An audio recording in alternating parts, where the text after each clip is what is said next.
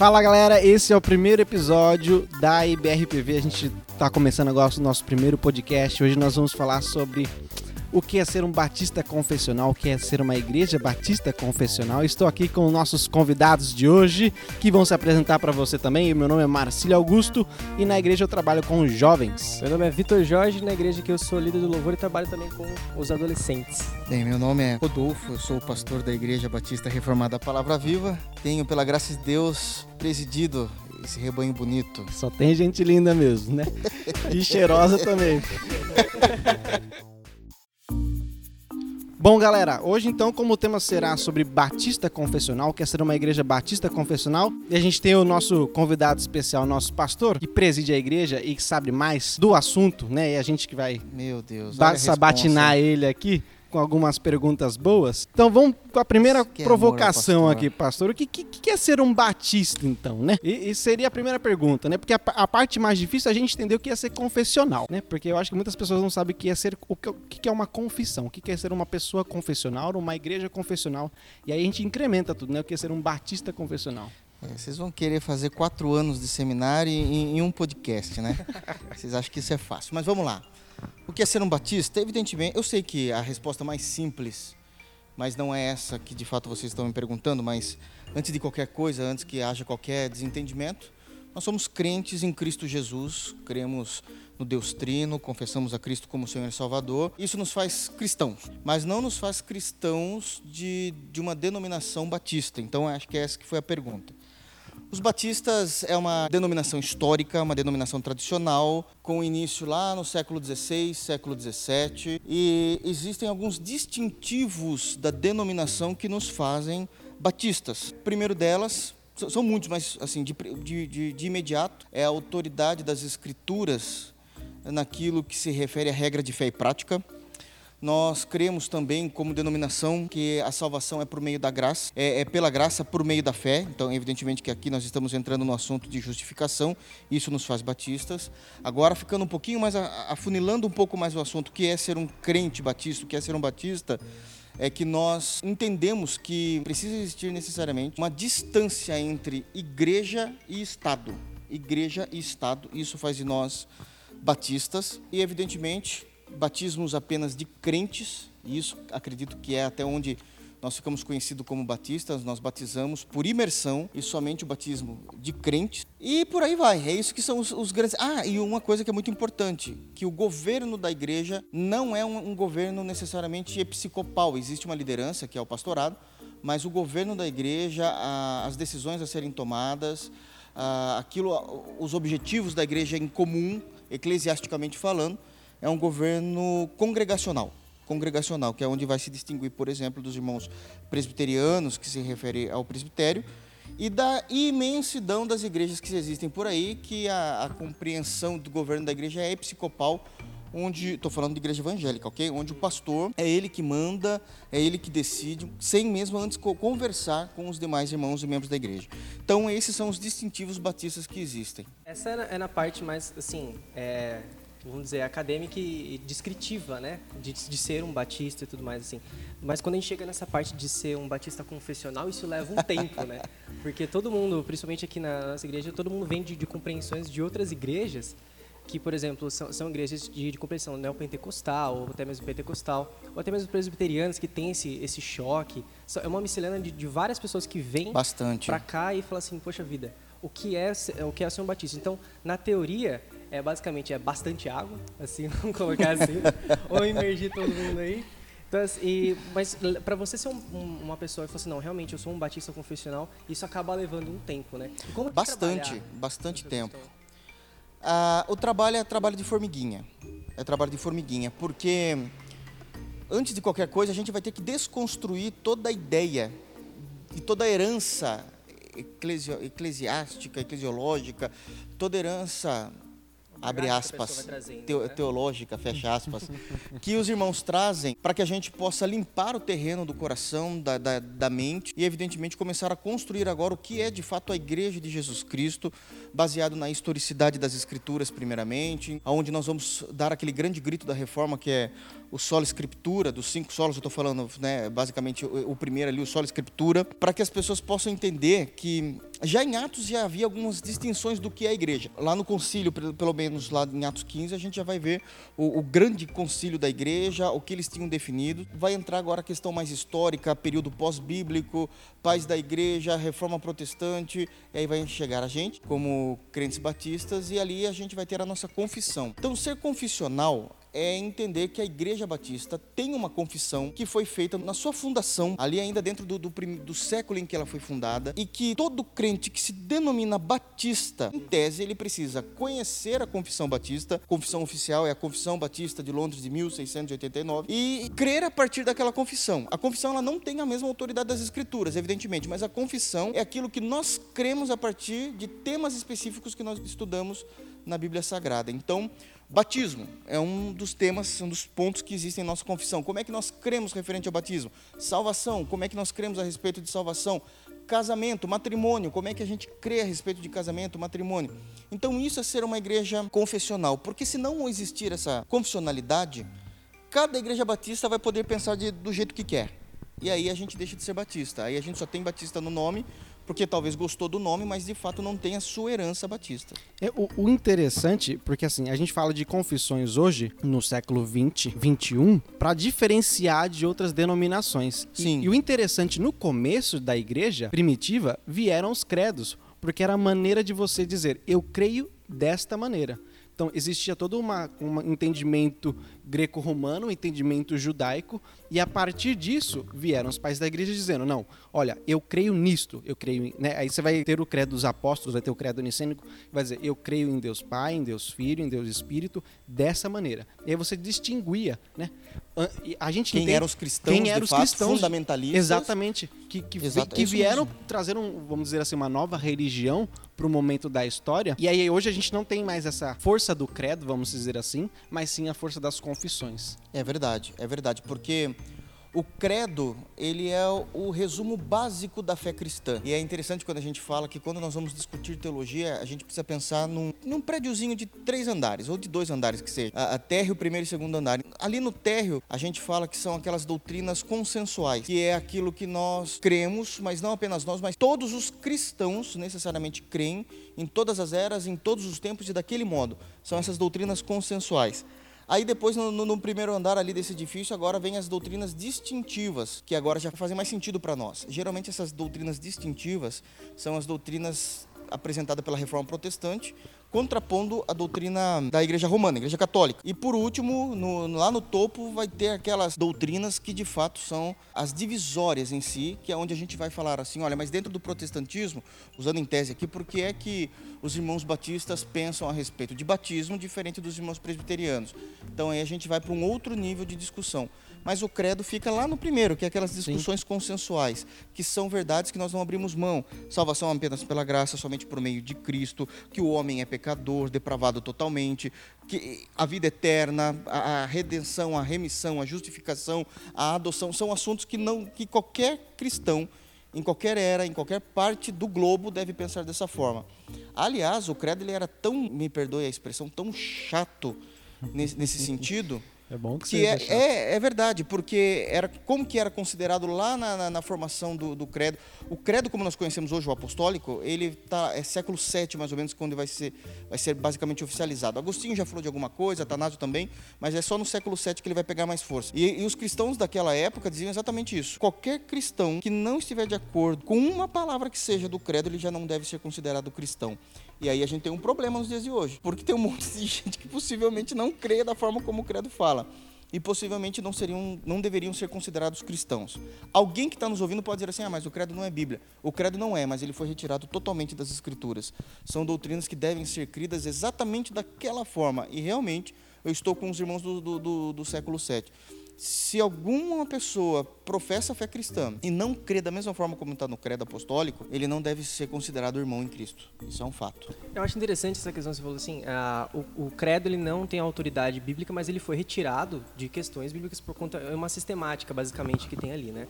Então, é, eu já conversei com, com várias pessoas que, que dão esse, esse argumento, assim, poxa, mas você crê no credo, mas o credo não é a Bíblia, eu creio na Bíblia, né? Então, a diferença que tem é, de, de, você conhecer realmente o que está escrito ali e você conhecer realmente esse embasamento, né? Como que você lida com essas, com essas pessoas que acabam chegando e falam assim, poxa, é, eu sou é como se fosse o pessoal ali de Corinto, né? Eu não sou de, de Calvino, sou de Arminiano, sou de Jesus. Então eles só é... acabam chegando nessa, nessa ponte. Eu tento lidar com paciência. É verdade. Sabe por quê? Porque qualquer irmão que venha falar isso, olha, eu não creio no credo, eu creio na Bíblia, eu tenho que partir da premissa que o irmão não conhece o credo. Porque é impossível alguém ler o credo e falar que aquilo não é bíblico. Entende? Então, eu tenho que, eu tenho que tratar com paciência. Eu tenho que tratar com paciência partindo da premissa de amém, deixa eu sentar, deixa eu explicar para esse irmão. O credo é tão, o apostólico é tão curtinho, tão simples de ser recitado, inclusive ele era decorado. Uhum. E poxa vida, olhar para o credo e falar que aquilo não é bíblico, ou de fato ele não conhece o credo em absolutamente nada, ou pior ainda, ele não conhece a Bíblia para não conseguir achar a Bíblia no credo. É, porque não entende doutrina, né? É, exato, e daí aí complica, complica a vida do pastor. Eu ia comentar do, do credo que o senhor passou para a gente no, no grupo do WhatsApp, que é o maior credo, tem que ele é muito discriminado. Ele vai falar de que Deus não é o filho, mas o filho não é o Deus, mas também é o filho, e assim ele vai distinguindo cada uma das pessoas da Trindade, que é um dos maiores credos. As confissões, elas hoje são necessárias porque o credo ele é mais abrangente. E aí as confissões elas tiveram seu boom a partir da reforma. Sim. Que é justamente o que foi que aconteceu. Sim. Então vamos ser diferentes da Igreja Católica, por quê? Na Igreja Católica é ensinada aos jovens, Eu às crianças. Até recitado nas missas. Exatamente. Então, que é uma falha nossa. Eu entendo Muitas como vezes, igreja, né? Sim. Que a gente falha de não passar pelo menos o credo apostólico, que é o mais simples e o mais curto.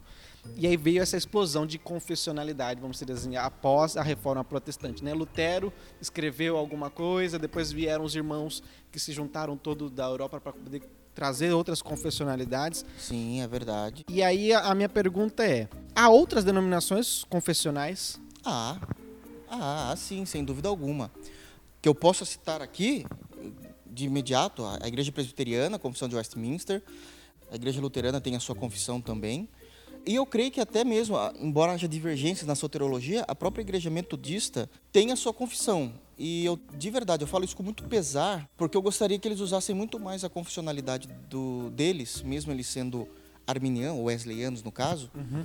Hum, porque eu não sei o que tem acontecido com os irmãos, assim de alguma forma aconteceu também com a Igreja Batista, né? não fugimos disso, Sim. mas é, nos últimos anos a Igreja Metodista tem titubeado na sua confissão tem titubeado bastante. Então, isso, isso é uma pena mas não deixa de ser uma igreja até então considerada uma igreja confessional. Então, de imediato aqui pensando, grandes denominações. Com certeza existem igrejas menores, denominações menores, que devem ser também confessionais, mas aquelas que são conhecidas do grande público, além da igreja batista, a presbiteriana, a igreja luterana e a igreja metodista. Tiveram alguns anos que eu, que eu cheguei a tocar com mais afinco nessa igreja. Eu fazia parte de um, de um grupo gospel que tocava Meu nesses Deus, né?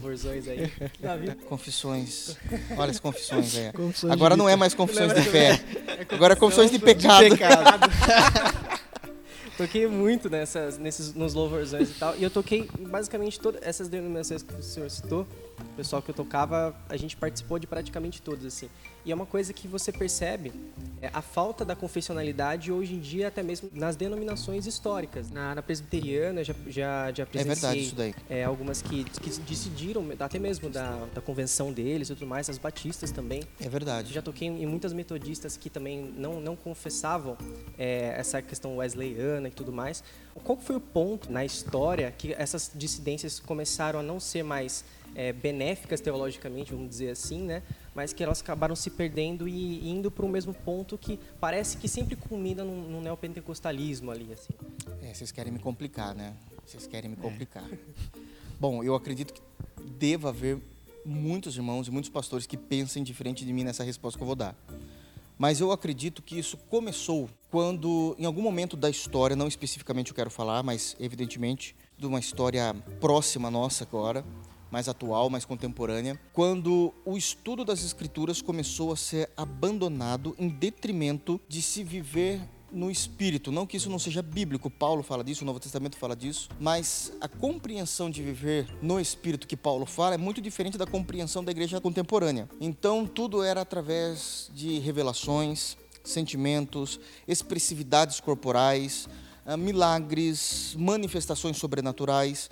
Então, quando isso começou a acontecer ou ser tomado dentro da igreja evangélica no Brasil de uma forma mais importante que as escrituras, a gente já começou a se desviar. Eu estou falando a gente porque estou uhum. generalizando mesmo a igreja evangélica. Então, aí a gente já começou a, a, a se desvirtuar desse erro. Por outro lado, e agora eu vou falar do, dos colegas de ministério, se eu falar que não é o sonho de um pastor ver uma igreja cheia, que não é o sonho dos pastores, estou falando de forma geral, eu sei que tem pastores que não ligam para isso, mas da grande maioria, isso, isso seria hipocrisia. E eu vi, eu presenciei muitos pastores abrindo mão da seriedade das escrituras e até da confissão que eles tinham por meios pragmáticos para que eles pudessem angariar mais membros. E isso começou a acontecer já na assim de forma mais vista aos olhos de todo mundo, inclusive das membresias, na década de 80. Então a gente está falando de muito tempo ao mesmo tempo. Embora seja história recente, isso significa que existem milhares de irmãos, isso é muito sério, porque existem milhares de irmãos desde a década de 80 que não estão recebendo um alimento necessário espiritual do conhecimento de quem é Cristo, de salvação, de justificação de pecado, mas tudo voltado para bênção, milagres, manifestações, experiências, de tal maneira que eles não conhecem o evangelho. Então, no, nesse meio, nesse meio e nesse ponto de vista, que é totalmente errado, mas que é um ponto de vista, abre aspas, evangélico, fecha aspas, herdado inclusive do sul dos Estados Unidos, deixando bem claro que isso veio do sul dos Estados Unidos para o Brasil e o Brasil amou a ideia, a, a liderança é, é, evangélica amou a ideia, isso significa que tem muitos irmãos que não conhecem o evangelho e são evangélicos. Uhum. E esse é um grande problema. E nesse meio, a, a, as confissões não têm espaço. Sim. As confissões não têm espaço, não tem nem por que existir. E aí entra uma facilidade muito grande de você abrir igrejas com o nome de denominações históricas que não trazem esse peso histórico e de confessionalidade. Então Exatamente. você tem um monte de batista por aí Sim. que a gente não cons consegue considerar igrejas batistas de verdade. Eu sei que é um ponto extremamente discutido hoje em dia, mas para nós, como, como batistas reformados, nós entendemos que não existe o pastorado feminino. E há igrejas batistas que são hoje presididas por mulheres. Convenções também, né, que apoiam. Exato. Então a gente vê o como isso de alguma forma sumiu as confissões, a tradição da igreja, da denominação, a tradição batista, é, falando de nós aqui, mas também eu sei que muitas tradições de outras denominações sumiram porque assim apagamos as escrituras, apagamos as doutrinas em detrimento de Deus usa quem Ele quer. Não, eu não duvido que Deus usa ele, quem Ele quer. Mas Salmo 118, se não me engano, diz que Deus colocou a palavra acima do seu próprio nome. Em que sentido? Nós somos dirigidos pela palavra. Mas se eu venho com essa com esse pensamento místico de que Deus ele usa quem ele quer, aí eu não preciso das escrituras, porque também Deus faz o que ele quer. Então eu não preciso mais desse corpo doutrinário, essa norma de fé que é as escrituras, porque dentro do, da consciência da igreja, se Deus faz o que ele quer, ele usa quem ele quer, não precisa de Bíblia. Aí a gente tem um grande problema. E vem daquela questão de que a, a experiência hoje em dia ela está mais supervalorizada, né? Mas se a gente for ver, tudo que a gente tem falado até agora de, de, de confissão, da, da, historicidade mesmo da, da denominação e tudo mais, a gente crê primeiro em Jesus e a gente entende como que é a experiência bíblica e a gente ora pela, pela experiência bíblica e não pela experiência que tem, acho que acontecido essas coisas. Né? Exato. Né? Então, assim, a, a, a, nossa fé, quando a gente fala de que a gente precisa bastante conhecer uh, as confissões, a gente precisa conhecer primeiramente as escrituras, né? É justamente claro, para guiar essas experiências que a gente tem com Cristo e não as experiências que acabam tendo no, no, no seio da, da igreja em geral, assim. Essas experiências elas acabam ditando o que a gente vai procurar na escritura e não ao contrário. Exatamente, exatamente aí a gente vai cair num grande problema, porque a igreja deixa de ser ortodoxa, e se a igreja não é ortodoxa, cada um faz o que quer, cada um faz o que pensa, e aí os movimentos, as manifestações, as abre aspas, revelações, fecha aspas, as profecias e tudo aquilo que pode ser o maior escárnio diante das escrituras, a gente joga tudo nas costas da pessoa pura do Espírito Santo. E esse é um grande problema, que é o que as igrejas fazem. Olha, o Espírito Santo me revelou, o Espírito Santo falou, o Espírito Santo manda dizer, e aí por diante, e a gente olha para as Escrituras e a gente fala, poxa, mas o Espírito Santo das Escrituras é bem diferente desse Espírito Santo que estão falando por aí. E aí a gente está entrando em caminhos extremamente escuros e de julgamento divino, inclusive. É, é, a gente começa que eu acho que é uma das coisas que deu um boom, colocar à prova a experiência desses irmãos. E quando você coloca à prova a experiência desses irmãos, normalmente a gente vê que não é algo tão claro na Bíblia, essa pessoa se chateia e aí trazer de uma maneira bem geral, abre-se uma outra denominação uhum. a partir daquela experiência e contando. Agora nós somos uma igreja também batista, porque nós entendemos igual à igreja anterior, mas agora nós acrescentamos a revelação. Ou nós agora acrescentamos as palmas, porque naquela outra igreja não tinha. Ou nós acrescentamos esse outro tipo de coisa que não tinha na igreja anterior. O ministério feminino. Por, por exemplo, né? né? E, e, a gente fala, não, nós somos batistas, porque a gente batiza talvez por imersão, e a gente acrescentou essa outro tipo de, de prática e de doutrina na nossa igreja, mas a gente continua levando o nome batista. Mas tem uma curiosidade em tudo isso, nessas novas igrejas batistas, falando aqui de forma didática, né? Embora não existam mais estão por aí. Se você chegar lá para os irmãos e perguntar exatamente como começamos aqui, o que é um crente batista, eles não vão saber os distintivos batistas, eles não vão saber da tradição batista, da historicidade batista e muito menos da confissão, que é que nos faz batistas. Então, esse é um grande problema, porque são batistas apenas na placa, mas não na prática do culto, não na prática de fé e não na prática eclesiástica do dia a dia. Hoje existe essa questão de, de, de, vários batistas que se decidem entre si, mas isso começou basicamente lá atrás, entre os batistas gerais e os batistas particulares, basicamente ali, né? Uhum. Mas o, os gerais, eles acabaram acabando e os, os particulares que produziram essa questão da, da, confissão de fé e a partir daí vieram, né? basicamente. É, é quase isso, é quase isso. Sim, sim, a gente está falando do século XVII, então, sim, tiveram os existiram os batistas calvinistas, né, que são chamados de particulares, e os gerais. Mas os gerais, eles ficaram mais para a Holanda e acabaram se ajuntando com os menonitas. Então eles sumiram mesmo, já na, nesse período mesmo, eles sumiram. Agora, quando Thomas Lewis volta, acho que em 1912, ele estava também na Holanda, junto com o pessoal de John Smith, mas aí quando ele volta para a Inglaterra, porque assim, na verdade, o que, que acontece? Existiu uma reforma eclesiástica da Igreja Católica, nem estou falando tanto da reforma protestante ainda, mas uma reforma eclesiástica, onde o rei Henrique VIII decidiu que a Igreja Católica de toda a Inglaterra não ficaria mais debaixo da, da liderança do papado, da Igreja de Roma. E aí surge a Igreja Anglicana. Qual a diferença de uma para outra? lá naquele momento? Nenhuma, só momento, só a liderança. Então agora a igreja da Inglaterra estava debaixo de rei de rei Henrique VIII.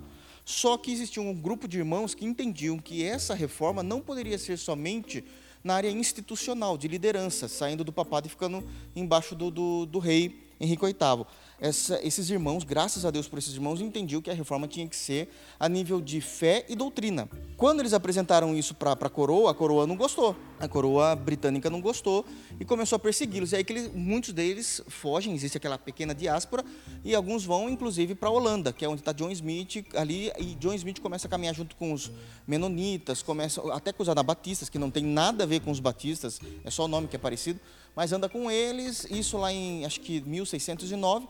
Em 1612 volta um outro irmão, Thomas Lewis, é, é, ele vai voltar e quando ele volta, aí que ele vai fundar na Inglaterra a primeira igreja batista. Mas estava criando ainda suas raízes, não estava pronta, a confissão não estava ali, mas eles estavam começando a criar os seus distintivos, como criam, porque criam e no que criam.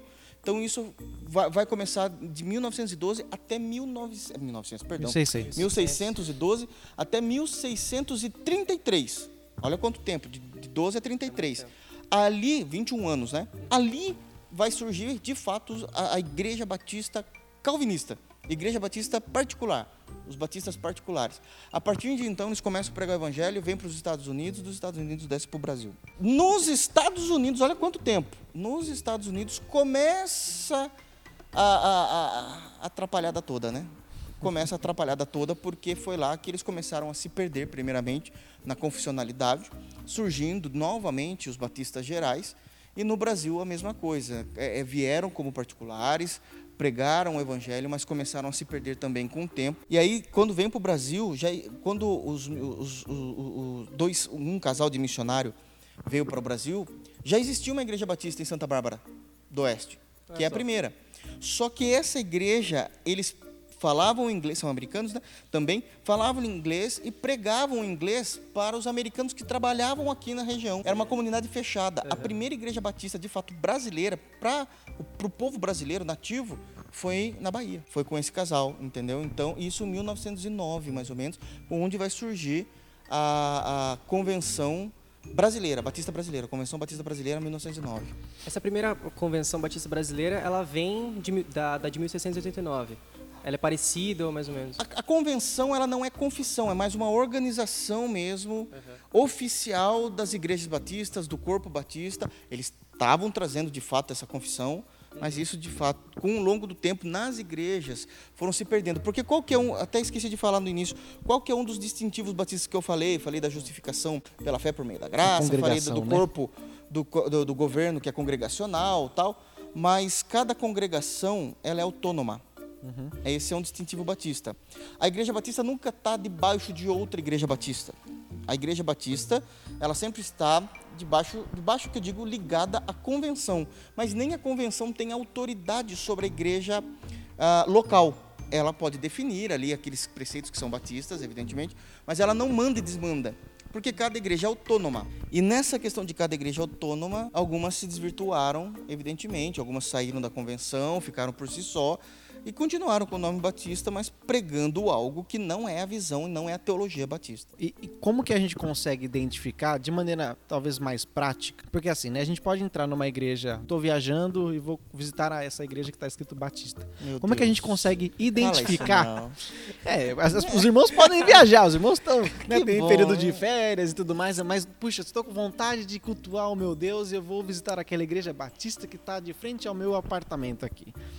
É, como que eu consigo identificar que aquela igreja é realmente uma igreja batista confessional, que realmente tá, que traz em suas origens, por exemplo, a confissão ou a tradição de, de uma igreja batista? Bom, de fora, nossa, eu, eu vou entrar num ponto aqui que, que, é, que é delicado, mas sem ofender ninguém.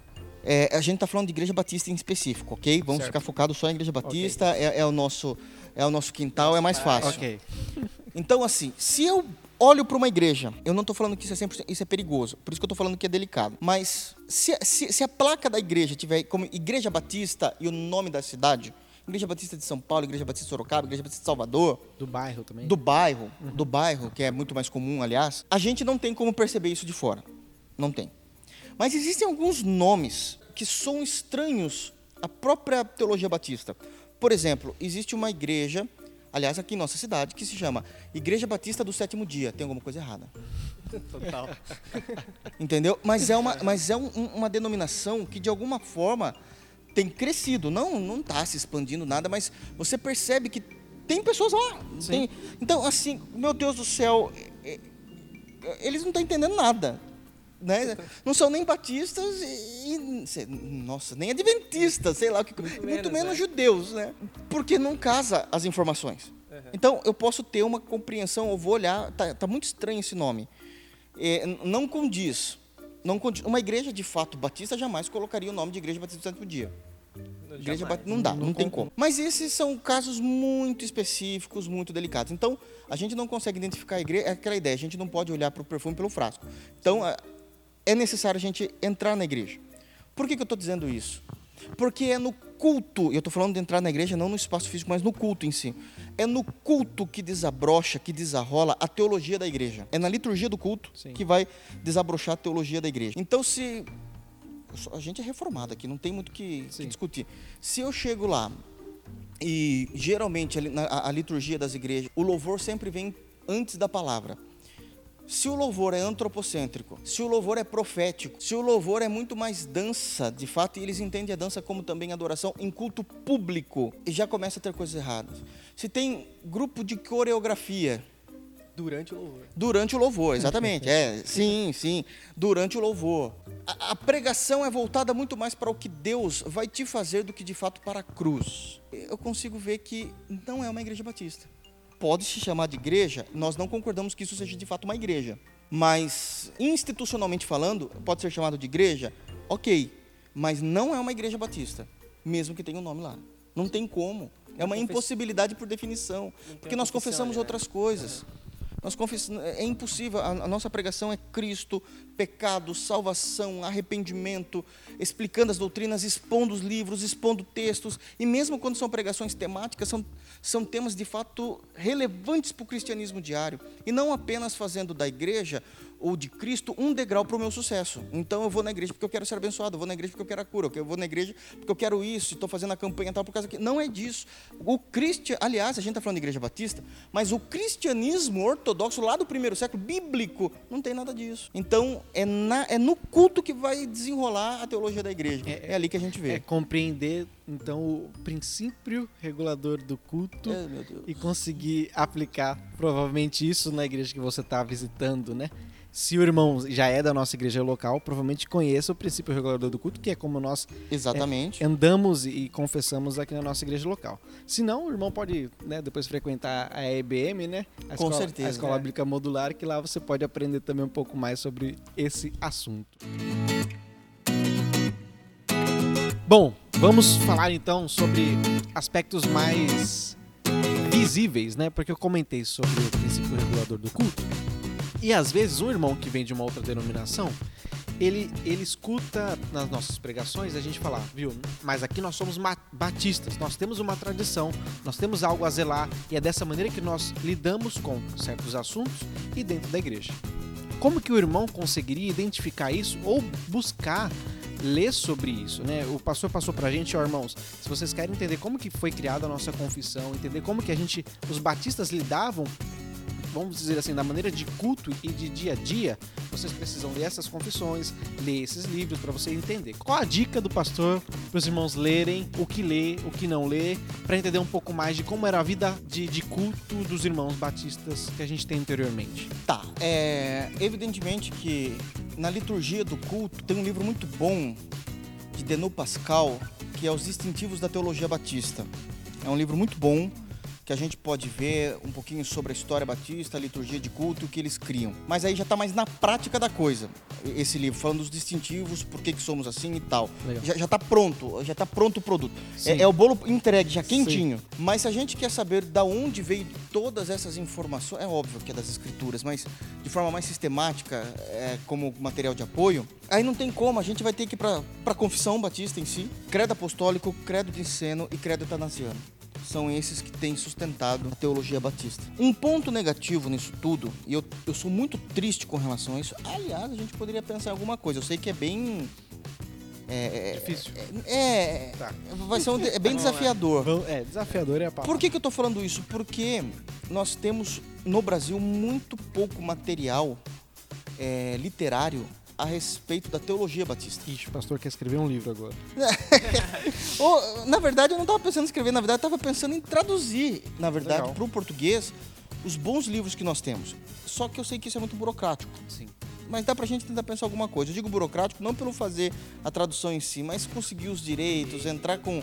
É, é- é bem chatinho, mas falta. No Brasil falta essas informações. Eu sei que não é todo mundo que tem acesso a isso, mas aqueles que têm conhecimento do inglês, consegue ler, nem que seja o básico, aí a gente pode nadar na teologia batista, mas em português ainda isso é algo muito limitado, muito limitado, infelizmente. Um outro ponto, a gente tem diferenças da confissão de fé. A gente tem a de 1989 Que é Aliás, a última, 600, né? aliás. 1689. e tem uma mais nova. Por que, que a gente não usa a mais nova?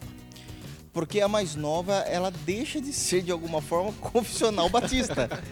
É, pontos nevrálgicos, até mesmo referente à soteriologia, já não são defendidos mais. Por exemplo, a- lá não deixa claro a respeito da, da, da eleição. Não vai deixar claro. Também não é uma confissão arminiana, mas deixa meio É, é que... para deixar Fique no. É, É. é um negócio meio Vocês política da boa escolhem, né? vizinhança, entendeu? Uhum. E aí a gente tem esse problema. Uma vez que a gente é confessional, a gente não consegue lidar com isso. Uma curiosidade que eu tenho anotado aqui é que quando os irmãos estavam escrevendo a confissão de fé de 1689, o nome da confissão era uma confissão de fé composta por presbíteros e irmãos de muitas congregações de cristãos batizados sobre a profissão de sua fé. Exatamente. Esse era o nome comprido da nossa confissão de, de fé de 1689. Engraçado que realmente foi um ajuntamento de vários irmãos propostos a é, olhar para as escrituras e falar: não, nós vamos desenvolver sistematicamente aquilo que cremos. E que fique claro, quando se fala que ela era uma confissão de fé composta por presbíteros e irmãos, Uhum. ah, eram as melhores cabeças pensantes da época. Não eram Sim. os irmãos mais leigos, não. De fato, eram os irmãos que eram considerados sábios, que eram as, as melhores cabeças para formarem essa confissão. Demorou E anos para se fazer. Demorou né? anos, porque a primeira foi de 1644, mas tinha apenas sete cláusulas. E era mais uma confissão apologética defendendo que os batistas não eram anabatistas. Então a primeira, ela era mais uma confissão apologética defendendo que os batistas, embora tenham um nome parecido, mas nunca, a gente nunca flertou com o anabatismo. Nunca, não tem nada a ver uma coisa com a outra, é só o nome que é, que é parecido. E que muita gente confunde. Olha, que legal. Então quer dizer que a Batista vem dos Anabatistas? Não. A Batista vem de uma reforma da igreja anglicana, porque a gente entendia que não deveria ser mais só instituição, mas deveria ser a, a nível de fé e doutrina. E quem é que brigou com a igreja anglicana? Que foi falar isso, falou. E outra, que o Estado não pode ter autoridade sobre a igreja. Foram os puritanos. Foram, pros- foram os puritanos, é, o período puritano. E dentro dos puritanos tem os mais chatos ainda, né? No bom sentido, falando aqui. Que eram os mais ortodoxos ainda, que eram separatistas, que falaram, de fato, nós somos puritanos, mas também somos separatistas. O, o Estado não pode ter autoridade na igreja. Quem tem autoridade da igreja? Cristo, somente Cristo. Que é as escrituras, ok? Só pra Então a gente não vende anabatista coisa nenhuma. É, só para não ficar ponto sem nós, os anabatistas eles tinham quais características ali, mas bem por cima, né? Pra gente Pra não quem se nunca ouviu diferenciar falar, tal, né? Ó, Olha só, é, hoje quase não existem mais. Até onde eu sei, posso estar falhando nessa informação. Os anabatistas atuais são muito poucos, mas os que existem, eles deixaram, até onde eu sei, deixaram de ter práticas de fato anabatistas lá da época do século XVII. Porque os, os anabatistas, eles professavam a fé cristã, diziam ser cristãos, criam nas escrituras como única regra de fé, mas eles matavam. Só isso. Então era assim, você você ouviu o evangelho, Vitor, você tem que ser cristão. Não, mas eu não, não creio dessa forma, então você morre. Então eles eram um povo extremamente violento e sanguinário. Tem gente que vai querer matar eu pra- por estar falando isso. Mas de fato tem muito disso na história. Tem muito disso na história. Então, é, para que os irmãos batistas lá no século XVII, quando, fizeram a primeira confissão de 1644, 1644, é isso mesmo? O medo deles é assim, poxa, nosso nome é parecido. Porque o, o nome Batista, hoje é oficial, evidentemente, há séculos, né? Mas esse nome não foi ah, um grupo de pessoas que chegou e falou: a gente vai montar uma igreja, uma denominação, como a gente vai se chamar? Coloca uns três nomes aí, a gente vê qual que de marketing é melhor. Um Vai. brainstorm. Não, não, Não. Os batistas, eles meio que. fo- Esse nome foi basicamente um, um apelido a esse grupo de pessoas. Que depois se tornou oficial. O apelido por quê? Porque você crê em Jesus, então a gente vai te batizar por imersão e crendo. E inclusive os irmãos que já tinham, estavam vindo para essa para esse grupo, para essa igreja denominacional, que eram batizados por aspersão, eles eram bati nunca foi falado rebatizados, porque para os batistas nunca foi considerado batismo por aspersão e de infantes. Então você vai ser batizado de fato agora, por imersão e crendo, Mas entende? isso aconteceu Então, com o Joe Smith, não foi? sim, Ele que fez. é, Ele, ele era por aspersão, né? Exatamente, exatamente. grupo, ele- E mesmo assim ainda demorou para essa prática pegar, porque quando eles quando o Thomas Lewis, que eu falei, ele volta, acho que é Hells ou Lewis, alguma coisa assim, quando ele volta em 1912 para a Inglaterra, ele funda a Igreja Batista, mas ainda batizando por aspersão. Na verdade é, na verdade é por efusão. Deixa eu explicar aqui uma diferença. Aspersão, que é o que todo mundo fala, inclusive ah, os, os presbiterianos batizam por aspersão, para batizar por aspersão, tem que ter o aspersório. É um equipamento que borrifa água. Se eu só tô jogando água por um copo, por um jarrinho, é efusão o nome certo. É por efusão. Você faz um copinho com a É, mão. faz um copinho com a mão e derrama, entendeu? Derrama. Isso é efusão. Que eu acredito que é assim que os presbiterianos fazem. É que ficou já. sim. É, é, sabe, é, Mudou muito. popularmente se chama por aspersão, aspersão. mas, Acabou. a te- daí, mas aí é uma técnica pro aspersório, que é borrifar. Sim. Mas o, o, o- certo é efusão. E aí a, a primeira igreja batista ainda fazia isso, embora já tivesse alguns distintivos. Por quê? Porque estava sendo analisado e reanalisado os textos bíblicos até chegar nessa conclusão. E aí vem isso na confissão de fé. Eu acho importante essa, essa questão de que sempre quando a gente vai falar na, na IBM e os- o- quando a gente está chegando a essa compreensão nova, que as, as coisas elas, elas demoram a acontecer na história. Sim, E até mesmo na, na nossa história, quando a gente vem para uma denominação histórica, é, oriundo de outras denominações é, diferentes, demora tempo para a gente entender todo Bastante. o, o compêndio doutrinário e tal. Tudo isso que a gente tem falado, até você entender, assim, não, realmente a confissão ela fala disso, eu creio dessa forma, é isso que guia as minhas experiências, não é mais o meu passado e tudo mais, né? Até você ter essa compreensão, é, leva bastante tempo, cara. É como, por exemplo, nós falamos da reforma protestante. É, entendemos da reforma de a 31 de outubro de 1517, mas esse foi o start, cara. A reforma teve quatro passos, quatro períodos de reforma, então é muito tempo. E nesse período ainda teve o período da contra-reforma, que é o pessoal tentando reagir. Sim. E, então, assim, quando a gente fala de Foram reforma jesuítas, protestante, a né? gente- exato, a gente está falando de muito tempo. Mas é que a gente precisa de um dia específico. Ó, começou aqui, dia Começou. 31 de, Tá mil- de outubro de 1517, a a gente vai comemorar aqui. Não tem problema nenhum nisso. Mas a reforma demorou demais. Demorou demais para acontecer. Eu acho legal falar disso, porque como as coisas demoram a acontecer na história, a, adaptação também a essa nova, é, no- nova maneira assim de, de cultuar Deus e de compreensão também do, do- do próprio evangelho, de você realmente falar assim, não, se tá nas escrituras é assim que eu vou viver, se não tá, não é assim. Demora um tempo pra gente se adaptar a isso de novo, né? Por conta daquilo que a gente estava falando no início, da, que a, a experiência ela foi, ela foi muito colocada acima da palavra, né? Então a gente coloca a palavra acima e a experiência com a palavra que vem disso, né? Oriundo disso. Só para encerrar esse, esse assunto aqui, eu, eu ouço bastante essa questão de que é, placa de igreja não salva, né? É, mas a gente vê que é um, é um distintivo muito grande com relação ao que você crê. Como que a gente pode responder tranquilamente esses irmãos assim que creem que as placas de igreja só servem para dividir, porque na verdade no início eram só uma igreja, questão lá e tudo mais. Como que a gente pode responder esses irmãos? Bom, primeiro que de fato, placa de igreja não salva. Quem salva é Cristo, ok? Então, placa de igreja não salva. Mas a placa de igreja define. Ela define. É o que você estava falando. Ela define o que aquela comunidade crê, o que ela professa, como ela crê e no que ela crê. Então, verdade seja dito, se eu estou passando na rua e vejo uma igreja do lado da outra, eu olho para cima ali da- da- do templo para ver a placa da igreja e uma está escrito Igreja Batista Reformada. E a igreja do lado está escrito Igreja Universal do Reino de Deus, eu sei que são igrejas totalmente distintas uma da outra, em sua confessionalidade, em sua liturgia de culto e até no que crê, e inclusive na ênfase da sua fé. Porque as igrejas reformadas, ela tem como ênfase da fé a cruz de Cristo. As igrejas neopentecostais têm a sua bênção e a sua prosperidade. Isso que eu estou falando não, não é minha opinião. Isso é, é- isso é história da igreja. Isso é história da igreja. Então, placa denominacional, de fato, não salva. Mas quem nunca ninguém falou que placa salva. Mas a placa define o que nós cremos, porque cremos e no que de fato cremos. Porque vai mostrar de fato a ênfase que cada comunidade ali está dando a respeito das escrituras sagradas e na sua fé.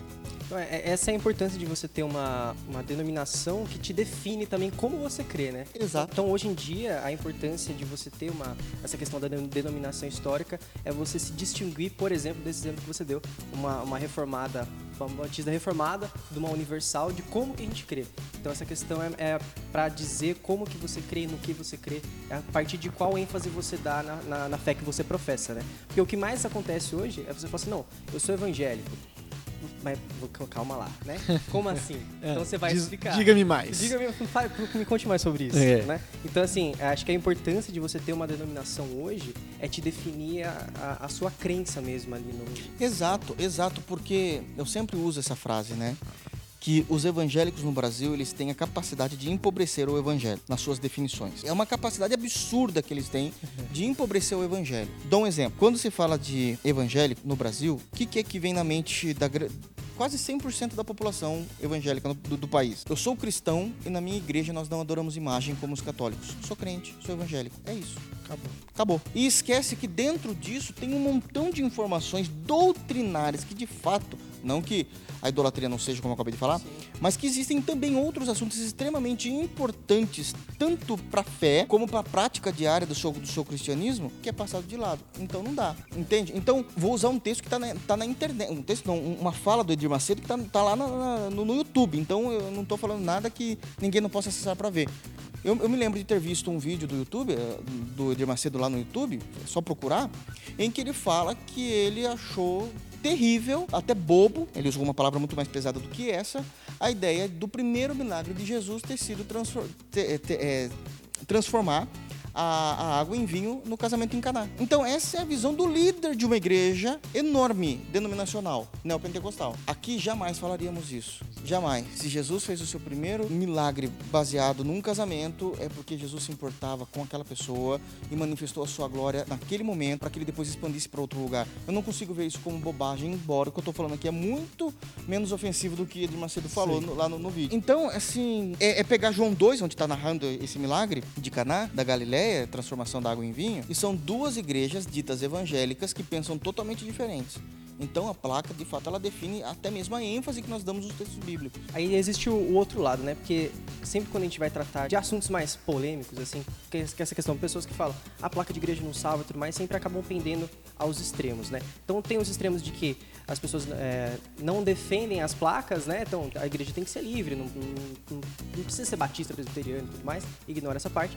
Mas também tem um outro lado que supervaloriza a tradição acima da, da, da questão ali da da, questão bíblica mesmo, né? Sim. Então existe um, um, ponto de equilíbrio aqui no meio. Exato, porque também o outro extremo, que é valorizar mais a tradição do que as escrituras, aí a gente vai cair no erro dos fariseus, em Mateus capítulo 15 e Mateus 23, que é onde o Senhor Jesus vai inclusive repreendê-los porque eles estavam trazendo tradições acima das escrituras sagradas.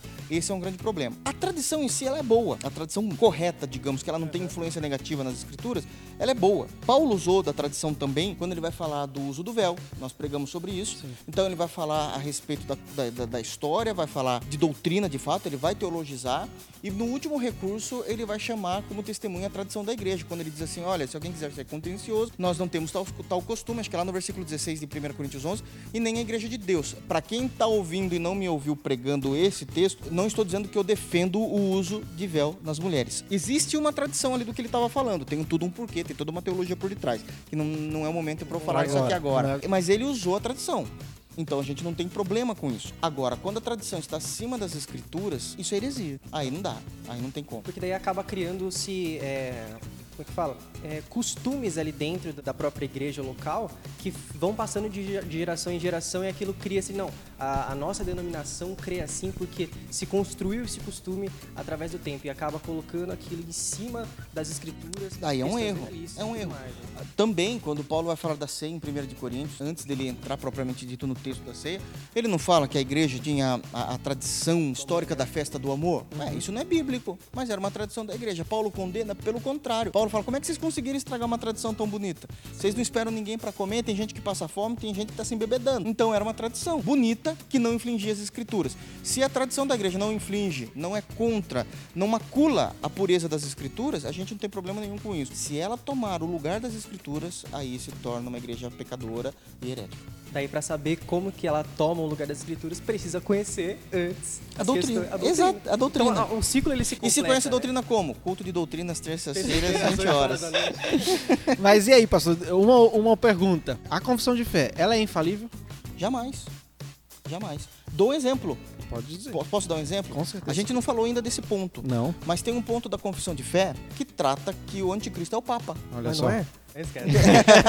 não entendeu nada né, de Apocalipse. Quando eu entendo que existem vários anticristos que a Bíblia tem falado, Paulo vai falar porque já existem vários anticristos, eu entendo que sim. Mas o anticristo apocalíptico, escatológico, não é. Mas qual foi o momento em que foi escrito isso daí? E, eles usam todos os textos bíblicos corretamente, ok? A okay. confissão usa o texto bíblico corretamente, a hermenêutica correta, a exegese correta e o pensamento correto. Mas naquele momento em que eles tinham isso, quando eles olhavam para procurar quem que se assemelhava a, a isso, o candidato era o Papa tinha mais, mais evidência. Era o que tinha mais evidência. Então não é que eles estão falando assim, é somente o Papa, também não é isso. E realmente era, é, era a reforma protestante, gente. O líder que está indo contra as escrituras, o líder que fala que os, que, que os fiéis não podem ler a Bíblia, somente o clero, rezava a missa em outra língua para que ninguém pudesse entender, isso é um anticristo. Mas se eu pegar hoje, como é o nosso caso, a gente pega hoje e lê isso, não faz tanto sentido. Tem uma questão histórica. Uhum. Mas se eu não sei dessa questão histórica, isso não faz sentido. Pode ser falível. Qual o problema?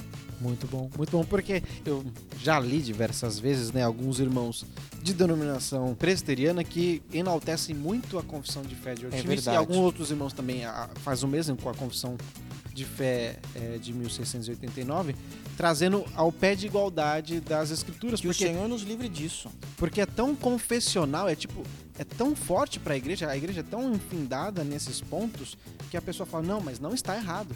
Isso daqui está certo, isso daqui é bíblico. E, e aí coloca em pé de igualdade. Agora, uma coisa que tem que ficar claro para todos os crentes e para todas as áreas da vida, mas eu vou usar a confissão aqui porque é o assunto. O fato de uma coisa não ser errada não significa que ela não seja inerrante.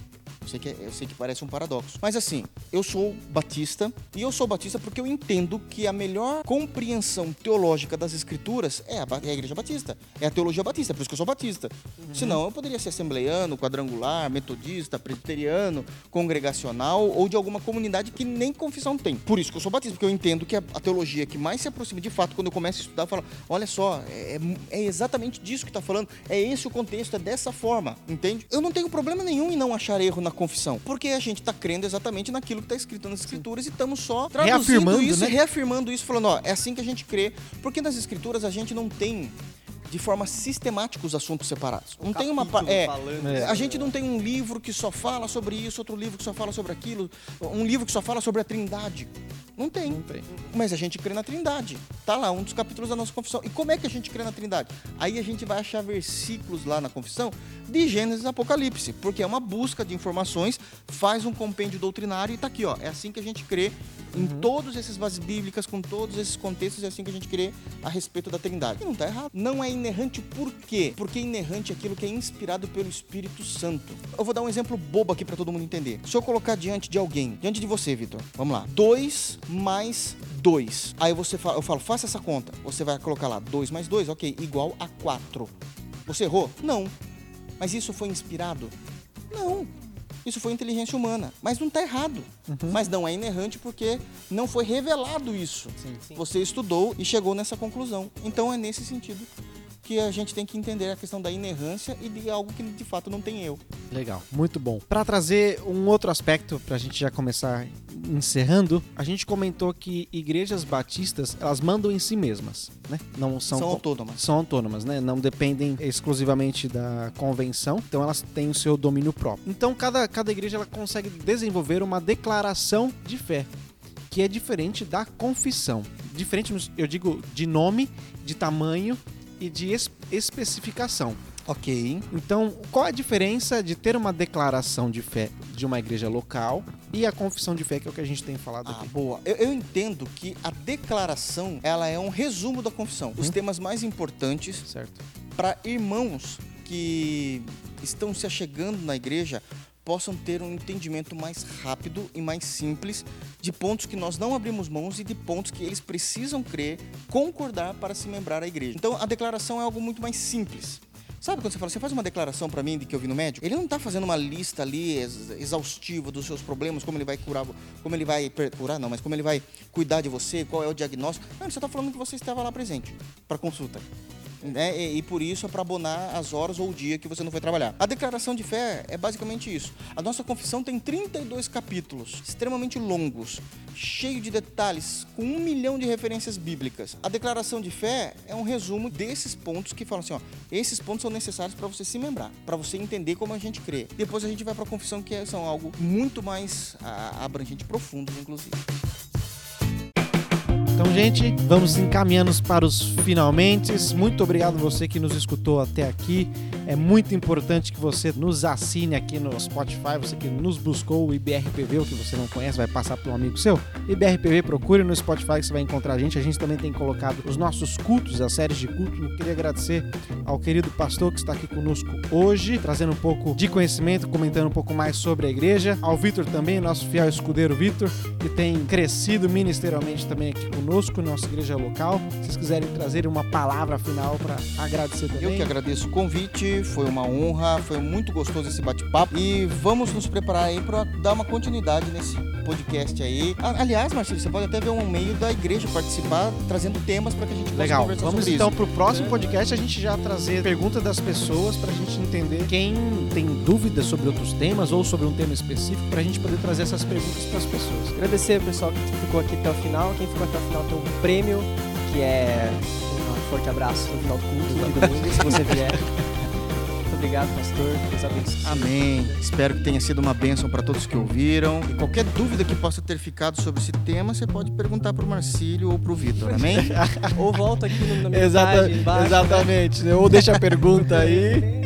Veja aí como é que é as coisas a gente manda pra gente aí que a gente repassa pra você a resposta. Amém. Deus abençoe. Até mais, pessoal. Tchau, tchau. Valeu, gente. Obrigado.